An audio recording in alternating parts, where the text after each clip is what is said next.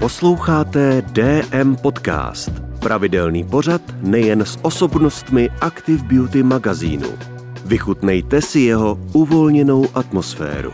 Jmenuji se Jana Peroutková, jsem moderátorka České televize a věnuju se především pořadům události, hlavní zpravodajské relaci a pak analyticko-publicistickému pořadu události komentáře. Ona je to trošičku náhoda. Já jsem, když jsem byla malá, tak jsem chtěla být spíš ombudsmanka, nebo táhly mě především humanitní obory a takový obory, kde tak nějak člověk potřeboval smysl pro spravedlnost nebo pro pravdu. To mě, k tomu jsem vždycky tíhla mnohem víc. Ale že bych měla být moderátorka, tak to vůbec ne, to mě nikdy nenapadlo. Ona je to vlastně tak trošku náhoda. Já jsem se do české televize dostala, když jsem studovala sociologii na Filozofické fakultě Univerzity Karlovy a scháněla jsem brigádu. Zrovna jsem v té době nic neměla a ozval se mi kamarád Petr Meškán, který v té době pracoval eh, v české televizi v kulturní redakci a říkal mi, že schánějí někoho do týmu událostí. A tehdy se ta funkce jmenovala jako editor nebo asistent editora. Eh, byla to taková funkce, eh, já jsem vždycky říkala, jako člověk kruce, jak editorovi, tak pro moderátory, nebo třeba i pro redaktory, když byla potřeba zadat nějaká grafika, jsem tam jsem si napsala nějakou čtenou zprávu nebo nějaký výhled na závěr událostí. Jsou takové dvě zprávy, které anoncují, čemu se budeme věnovat ten následující den, tak to jsem si třeba mohla napsat. Stejně tak jako třeba ty úvodní tři headliny pro moderátory. Ale třeba během relace, když bylo potřeba, byla nějaká nová zpráva, tak jsem utíkala za moderátory do studia nosit jim papíry, tak teď jsem si to protočila, jsem na té druhé straně.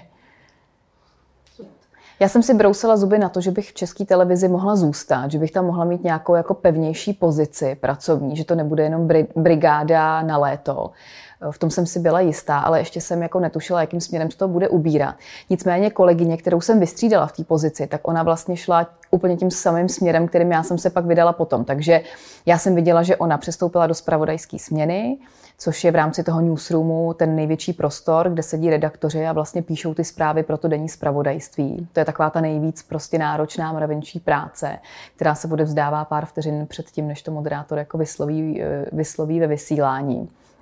A hrozně mě to lákalo tím, že to byla obrovská výzva, protože já jsem si vždycky říkala, to jsou samý mladí lidi, ty musí být hrozně schopný, rychlý, chytrý, tak mě to docela, docela lákalo, tak jsem si říkala, že bych to mohla zkusit, tak jsem se začala poptávat, co pro to všechno musím udělat.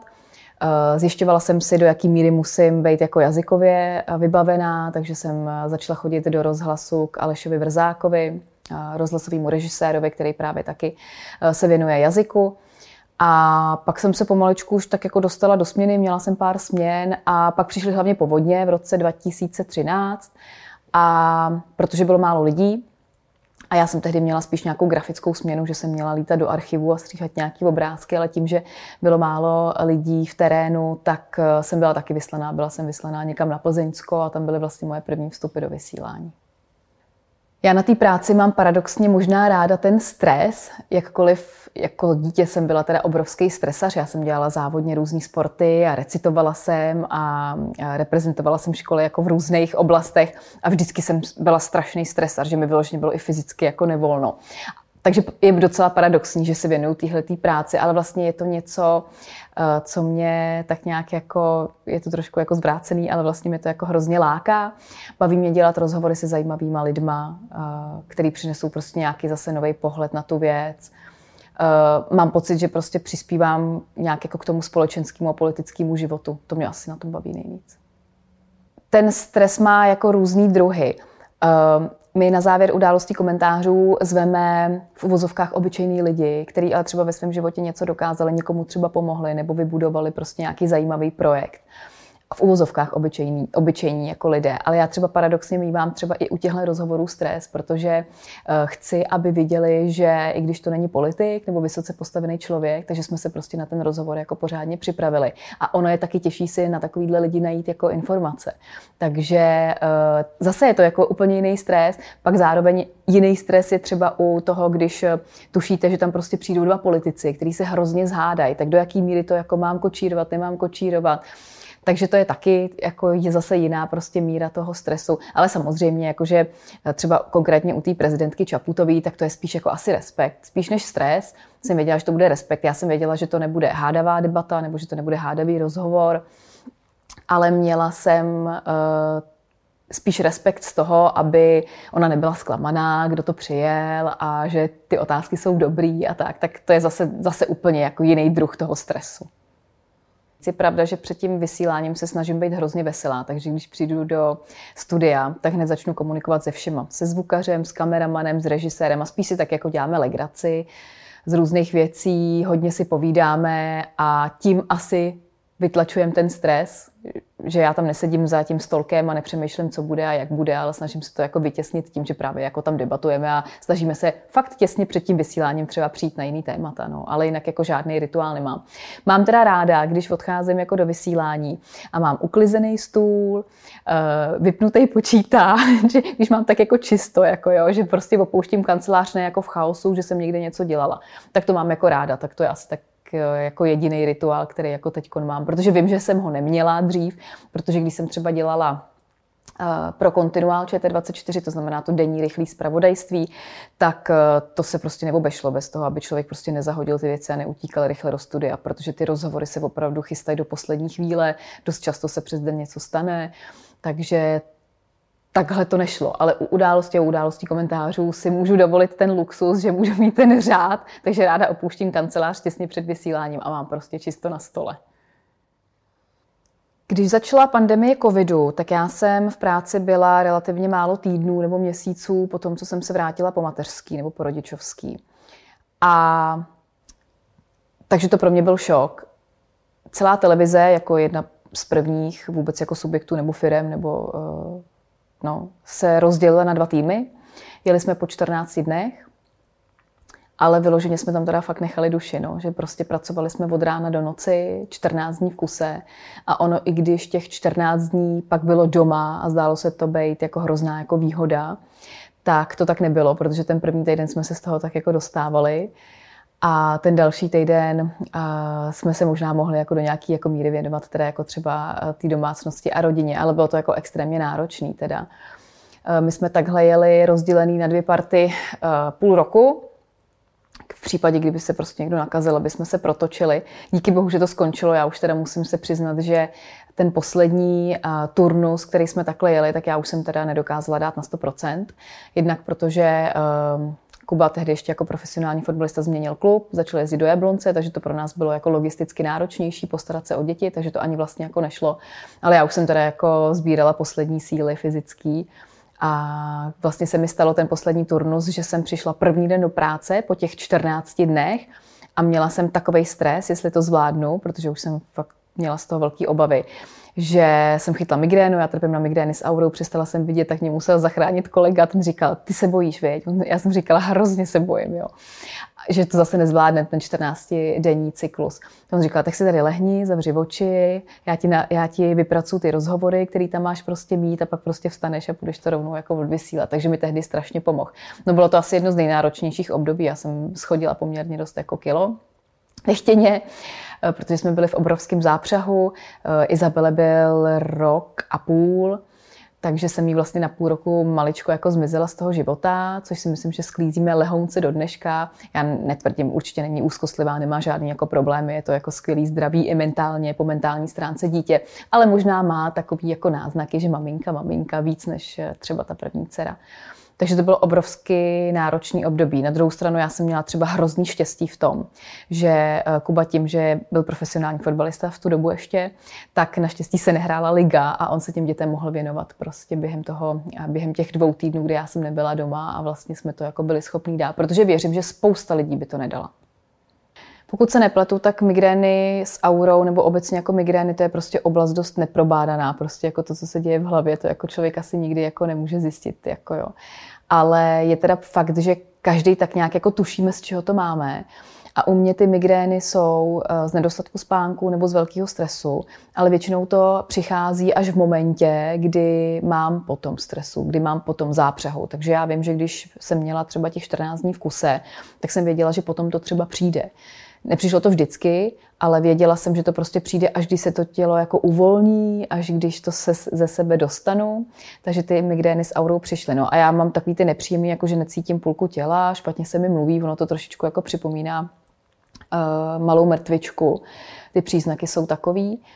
No, člověk si musí hlídat, no. Eh, je teda pravda, že já po téhle zkušenosti jsem si tak moc uvědomila, jak moc se bojím o svoje jako zdraví, že se tímhle těm eh, situacím snažím eh, vyhnout, ale vždycky přijde nějaká situace, která je prostě stresovější. Ale pravda je, že tohle pro mě bylo takový ponaučení, že já od té doby jdu do vysílání a vůbec nemám jako, nebo takhle, mám samozřejmě stres, protože jsem o tom mluvila na začátku, ale není tak velký, abych pak po vysílání prostě třeba tu migrénu měla. A já ji nemývám zase až tak často.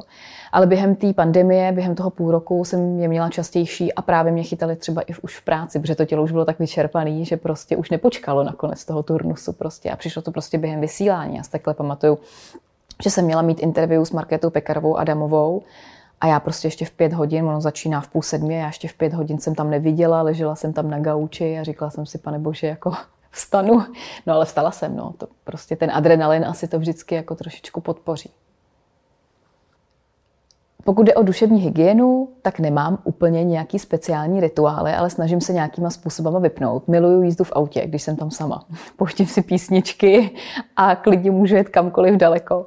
Tak to mě hrozně baví.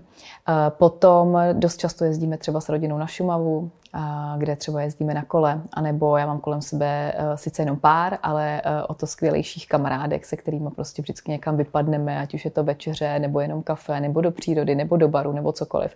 A necháváme starosti úplně bejt a, a to je pro mě asi jako ta největší duševní hygiena. Těžko říct, protože s rodinou se ten čas hrozně jako eliminoval a, jeho, a toho volného času je prostě míň a míň. Ale ráda jezdím na brusle, ráda jezdím na kole, což je spjatý s tím, že jsem vždycky jako měla blízko ke sportu. Já jsem závodila, dělala jsem závodně atletiku, když jsem byla malá, nebo když jsem byla ještě na střední škole. Tak to si snažím tak jako uchovat. Dřív jsem chodila se dívat na fotbal, tak to teď už moc taky času není a já si přiznávám, že čím víc doma mám toho fotbalu, jakože ho mám s partnerem fakt hodně, tak ho docela vytěsňuju, tak mi to stačí doma. A to jsou asi takové ty základní věci. A pokud jde o mi z hasičku, tak já se z hasiči stále stýkám. Vlastně moje nejlepší kamarádka je právě z téhle soutěže. Je to hasička profesionální. A teď jsme třeba v létě byli na vodě s hasičema z Kolína, takže tam jsme se taky hrozně moc užili po atletice, když jsem už jako věděla, že už se to nebude ubírat jako profesionálním směrem, tak jsem pak o víkendech třeba dost často jezdila k rodičům do Čechtic. No a tam byla prostě parta, ke každý vesnici prostě patří fotbal a teď dost často hasiči a probíhají tam hasičský soutěže, pak nějaká zábava, že jo. A já jsem začala dělat právě hasičský sport tam e, s partou holek a jezdili jsme ne úplně každý víkend, ale docela často během té letní sezóny na závody. Já jsem byla proudář, protože jsem z atletiky byla rychlá, takže jsem se střelovala ty terče, že jo, nebo, nebo je plnila tou vodou a byla to hrozná zábava a někdo prostě přišel a říkal, hele, ona je soutěž mi z hasička, já soutěživý člověk, mě úplně jedno, co to jako je, že jo, jo, ježíš, to bude hrozná legrace, já hrozně rychle běhám, já jim to prostě, v kráse jim to asi nenatřu, ale prostě v těch sportovních disciplínách to budou holky koukat, no. Jenže sportovní disciplíny nebyly, my jsme tam podepsali smlouvy, já jsem věděla, že podepisují plavky a bylo to extrémně profesionální, prostě jako opravdu ve stylu mis, protože vlastně tý klasický, jo, protože to vlastně kolem toho i pracovali ty lidi, kteří chystají tu klasickou mis, tak to byla docela jako zábava, protože my jsme v tom, hlavně v tom prvním ročníku, ten první ročník nalákal opravdu ty hasičky dobrovolný, obyčejný holky prostě z vesnic, který jako pro srandu jako se prostě šli zúčastnit téhletý soutěže. Ale uh, vždycky hrozná legrace byla, že vždycky někdo přišel a říkal, já už to dělat nechci, já neumím chodit na podpatkách. Nám tam nadávali, že neumíme chodit na podpatkách. Jako, pak jsme byli všichni špatní z toho, že se to budeme slíkat do plavek. Jako, jo. Takže to byla, byla to super zkušenost, to já nemůžu říct nic na to ta pleť je v práci extrémním způsobem eh, namáhaná. Eh, naše maskérna teda přešla od klasických make-upů k takzvanému airbrushi. Airbrush to je prostě eh, vlastně pigment a voda. Je to určitě jako šetrnější způsob, jak tu pleť líčit, ale neznamená to, že ta pleť může úplně skvěle dýchat. My ten make-up vlastně na sobě máme x hodin během dne, někdy od rána až do noci. Takže je to docela, docela námaha. Já to na té pleti cítím, je to, je to uh, docela záhul. Pravda taky je, že se snažím pak jako doma moc nelíčit. Já nejsem úplně typ, který by propadal všem novinkám, pokud jde o kosmetiku a přiznávám se i k tomu, že za to opravdu nerada utrácím. Takže jakmile se blíží moje narozeniny nebo Vánoce, tak všem doporučím, aby mi koupili nějakou kosmetiku protože sama, sama ne, že bych se v tom nevyznala asi úplně, ale, ale prostě tak nějak jako nechtějí se mi za to utrácet peníze. A takže nejsem úplně, nemám asi úplně nejhezčí vybavení kosmetický, ale o tu pleť se teď musím starat rozhodně víc. To cystický akné mě trápilo po vysazení hormonální antikoncepce někdy ve 22 letech. Já jsem s tím bojovala asi snad pět nebo šest let. Bylo to extrémně nepříjemný, ještě pro někoho, kdo pracuje na obraze a prostě je to vidět. My si jako v televizi nehrajeme úplně na Hollywood, takže nám nikdo určitě nedává žádný jako efekty, aby jsme měli hezky vyhlazenou pleť a moc se tam jako ani neřeší to teda musím říct bohužel, nějaký jako, eh, jak to říct, no, hezčí nasvícení třeba, že bychom se těm věcem věnovali. Prostě pro nás je důležitější ten obsah, než to, jestli je moderátorka krasavice. Ale bylo to hrozně nepříjemný. Jako pro ženskou to bylo to pro mě těžký období. No. Já jsem se pak i z nějakých zdravotních důvodů stejně nakonec musela vrátit k hormonální antikoncepci, která to vlastně jako vyřešila v uvozovkách je mi líp, no. Rozhodla jsem se prostě. Já, jako já ji úplně nezatracuju, hormonální antikoncepci.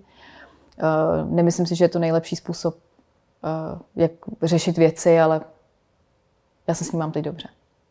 Já pocházím z relativně velké rodiny, moje babička má, a teď si nejsem úplně jistá, musela bych to znova spočítat, 15 nebo 16 vnoučat a pravnoučat dohromady. Takže my vždycky, když se setkáme 26. prosince na Vánoce u ní, tak eh, si není kam sednout, protože tolik židlí opravdu nevedeme a sedíme tam na zemi. A vždycky, když přibyde nějaký nový člen do rodiny, třeba nový partner mojí sestřenice, nebo třeba můj Kuba, když poprvé byl 26. prosince u nás, tak to pak vyprávěl jako ohromnou kuriozitu a zážitek a říká, hele, tam se prostě sedí na zemi toho 26. protože tam prostě není místo a je to takový, je to takový vlastně jako hrozně hezký, takže já jsem vždycky děti měla hrozně moc ráda, sněla jsem o velké rodině, nevím, jak to bude, asi jsem nikdy nepřemýšlela nad tím, že bude větší kariéra a velká rodina dohromady, takže uvidíme, co bude. Nechávám tuhle věc jako úplně otevřenou, nebráním se tomu mít děti ve vyšším věku, to vůbec ne, ale zatím mi dvě úplně stačí. Sladit profesní a osobní život je pořád složitý a já vlastně když se mě lidi ptají na to, jak se to má dělat, tak já pořád říkám nevím a možná až jednou budu sedět stará v důchodáku, tak pořád nebudu vědět, jestli jsem udělala dobře nebo ne. A když občas slýchávám, je, ty jsi dobrá, dobrá máma, dobrá v práci, tak já říkám, možná nejsem dobrá máma, možná nejsem úplně nejlepší v práci, možná bych každému tomu, každý té oblasti mohla dávat mnohem víc a potlačit tu druhou. Ale takže já, já lék na to, nebo pravidla, nebo prostě um, ne, ne, neznám, podle jakých pravidel by se prostě mělo hrát, pokud jde jako o kariéru a osobní život. Co si myslím, že úplně nejde, jsou dvě velké kariéry vedle sebe. Vždycky se ten jeden musí trošičku uskromnit. Kuba udělal ohromný krok, když se rozhodnul, že přestane být profesionálním fotbalistou, Uh, už nemohl fyzicky a mentálně. Hlavně my jsme se doma téměř nepotkávali, protože tím, že dojížděl do Jablonce, tak jsme se viděli ráno a pak jsme si odpoledne předali děti a já jsem šla večer vysílat. Takže ze osobního a soukromého života jsme neměli jako téměř nic. A teď furt hledáme tak jako balans. No. Někdy je to těžký, někdy je to snažší, protože samozřejmě jako v dnešní turbulentní době neustále se děje něco. Já jsem většinou v práci víc, než bych měla být furt je nějaká krize, vždycky je nějaký problém, nebo je nějaký výročí a té práce se prostě jako nakumuluje mnohem víc, než v měsících, kdy se zkrátka jako nic neděje. Takže pořád hledáme jako nějaký balans, no a není to rozhodně nic jednoduchého. Pokud jde o chod domácnosti, tak u nás do ní hodně zasáhl covid, kdy se ty role opravdu jako na nějakou chvíli protočily. Teď si myslím, že jsme se naučili žít tak jako 50 na 50. Já jsem to třeba měla dřív i tak, že i když se Kuba fyzicky víc staral o domácnost, zejména v době covidu, tak takovou tu mentální zátěž přeci jen vždycky nese ta ženská. Ta přemýšlí, jakože není důležitý, kdo ten koš vynese, ale kdo myslí na to, že má být vynesený. Že jo? Takže já jsem jako nesla dost té mentální zátěže. Ale to se u nás právě eh, po covidu hodně protočilo a spíš se potkávám ve svém okolí eh, s pozitivníma reakcema. Eh, ne vždycky to funguje tak, jak si to úplně vysníme, ale myslím si, že opravdu ten covid nám v tomhle tom hodně pomohl a kamarádky myslím, že mi jako mnohdy závidí, jak to máme. Já jsem teď v září byla úplně vyčerpaná mentálně, protože to bylo jako myslet na to, jako že mám jít do první třídy štětce, pak tohle podepsat. Teď oni, my jsme měli děti v soukromých školkách, tak tam to tak nějak jako fungovalo jinak než ve státním školství, do kterého jsme přešli teď, takže je úplně obrovská jako změna, myslet na věci, na které jsme dřív třeba myslet nemuseli. A i když to nebylo teď zpětně, když to hodnotím, fyzicky náročný, finančně náročný, ani tak to nebylo, tak prostě mentálně mě to úplně vyšťavilo na ty věci prostě myslet, změnit zase ten rytmus toho chodu, té domácnosti a toho života. No. Hmm. Mě děti hodně změnily. Já jsem si uvědomila, že kariéra Česká televize není pupek světa, takže k tomu přistupuju úplně jinak, což je teda hrozně jako osvěžující a hrozně bych to doporučovala chlapům. Vlastně si myslím, že je to pro ně obrovský mínus, že třeba nechodí na mateřský nebo na rodičovský, protože uh, si myslím, že to člověka posune strašně dál jako v mnoha věcech a ono občas odskočit si od té práce na chviličku, um, mít klid a věnovat se jiným věcem si myslím, že je ku prospěchu věci. A já někdy mývám výčitky, že se teď úplně ne stoprocentně věnuju dětem. Mývám výčitky. Na druhou stranu cítím, že aspoň nejsem urputná v těch věcech. Jak v práci, tak jako doma. Že je věci moc nehrotím, neřeším je eh, víc, než bych třeba měla. A myslím si, že to je taky ku prospěchu právě věci. Já když jsem se vracela do práce, tak jsem si nedovedla představit, že bych měla začít tvrdě makat. Vůbec ne. Dokonce jsem si řekla, já nebudu mít ambici dělat nějaký velký rozhovory, dostat se do nějakých větších, důležitějších pořadů. Vůbec ne. Já prostě budu spíš dělat uh, třeba zprávy ráno ve studiu 6, abych v 10 hodin mohla být doma, věnovat se těm dětem. Jenže když jsem přicházela, tak jsem potkala ředitele zpravodajství a ten mi řekl, Jano, to už nebudou jenom zprávy, jo? Budeme dělat rozhovory. A já jsem si říkala, pane bože, co budu dělat? Jako já teď teda jako začnu tvrdě makat nebo co? No a takže to přišlo prostě tak nějak jako samo. A někdy mám výčitku, no. Někdy mám výčitku, že podvádím prostě rodinu víc s prací, než, než bych jako měla. No. To prostě občas přijde, ale já si myslím, že pochybovat je úplně správný. Já od té doby, co mám děti, tak jsem hrozná plačka. Dojímám se rozhodně víc než dřív. To je jednoznačně. Myslím si, že ta hladina hormonů už se nikdy nevrátí na tu, eh, na tu hladinu před dětma, že už to prostě vždycky takový bude. To, že jsem se rozbrečela v událostech, když jsme odehráli tu reportáž, kde byla maminka, držela to jedno dítě, protože před malou chvílí o to druhý přišla po ruském bombovém útoku, eh, jednoznačně souviselo s tím, že mám děti, protože já jsem si okamžitě představovala, že jsem v té pozici já. A po událostech mi vlastně volal Michal Kubala. První věc, která byla, aniž já bych mu to sdělila, tak mi řekl, taky jsi to představila, vy, že jsi v té pozici. Já taky, protože jsme prostě mámy, tátové. Ale pravda je, že pak mi psal kamarád, který děti nemá. On říkal, hele, já jsem ale třeba zase strejda. A taky mě to prostě dostalo. Takže ne, že by to rozbrečelo jenom maminky a tatínky, ono to rozbrečelo určitě všechny, ale pravda je taková, že přeci jen ty rodiče proto asi mají maličko větší pochopení a maličko víc jsou citliví, pokud jde o válku a znásilňování a zabíjení dětí. Takže to s tím jako jednoznačně souviselo. Já jsem po tomhle vysílání, kdy jsem se rozbrečela, dostala desítky, možná stovky e-mailů a zpráv a ty lidi mi děkovali dokonce, že si mohli taky pobrečet, protože si říkali, no když brečí ta moderátorka v televizi, ten v uvozovkách stroj, tak proč bych si nepobrečela já? To znamená, že já jsem evidentně očpuntovala emoce všech, který, který ve všech prostě byli celou tu dobu od začátku války. A myslím si, že lidem to hrozně jako pomohlo a že si taky ulevili společně se mnou.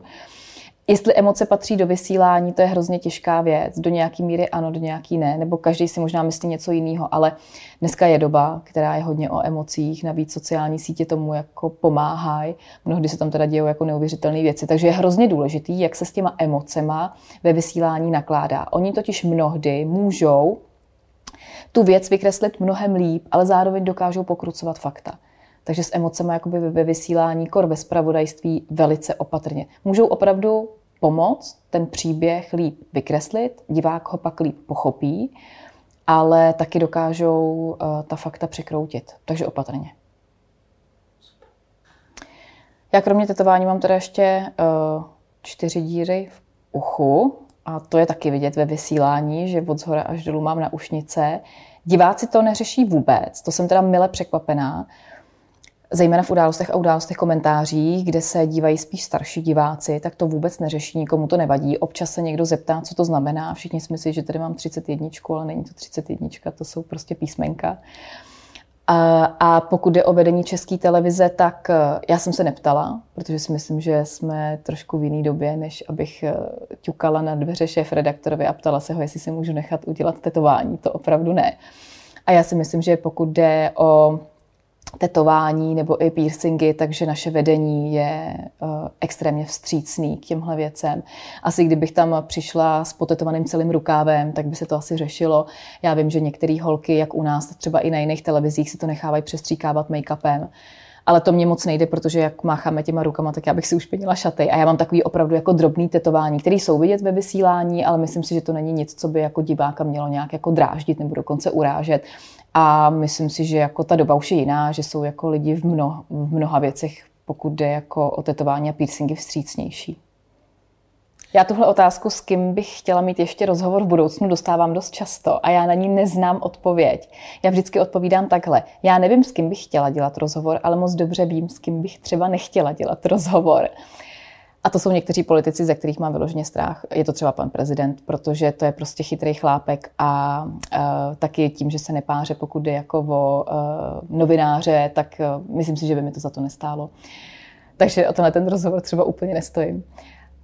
Takže nevím do budoucna. Pokud jde o rodinu, uh, taky nechávám spoustě věcem uh, otevřené možnosti. Uh, co je takový hrozně zvláštní a sleduju to ve svém okolí, je, že eh, po třicítce eh, spousta, možná i mužů, to nedokážu říct, ale žen eh, řeší, že život utíká hrozně rychle. Takže já bych si asi chtěla spíš tak jako užívat každou minutu, každou vteřinu. Hodně se teď snažím zaměřit se na rodinu a na přátelé, výdat se, jezdit na dovolený do zahraničí a užívat si ten život trošičku víc a nesoustředit se jenom na práci. Odebírejte DM Podcast na své oblíbené platformě a video sledujte na Facebooku, Instagramu nebo YouTube. Líbil se vám tento díl? Sdílejte ho s ostatními. Děkujeme.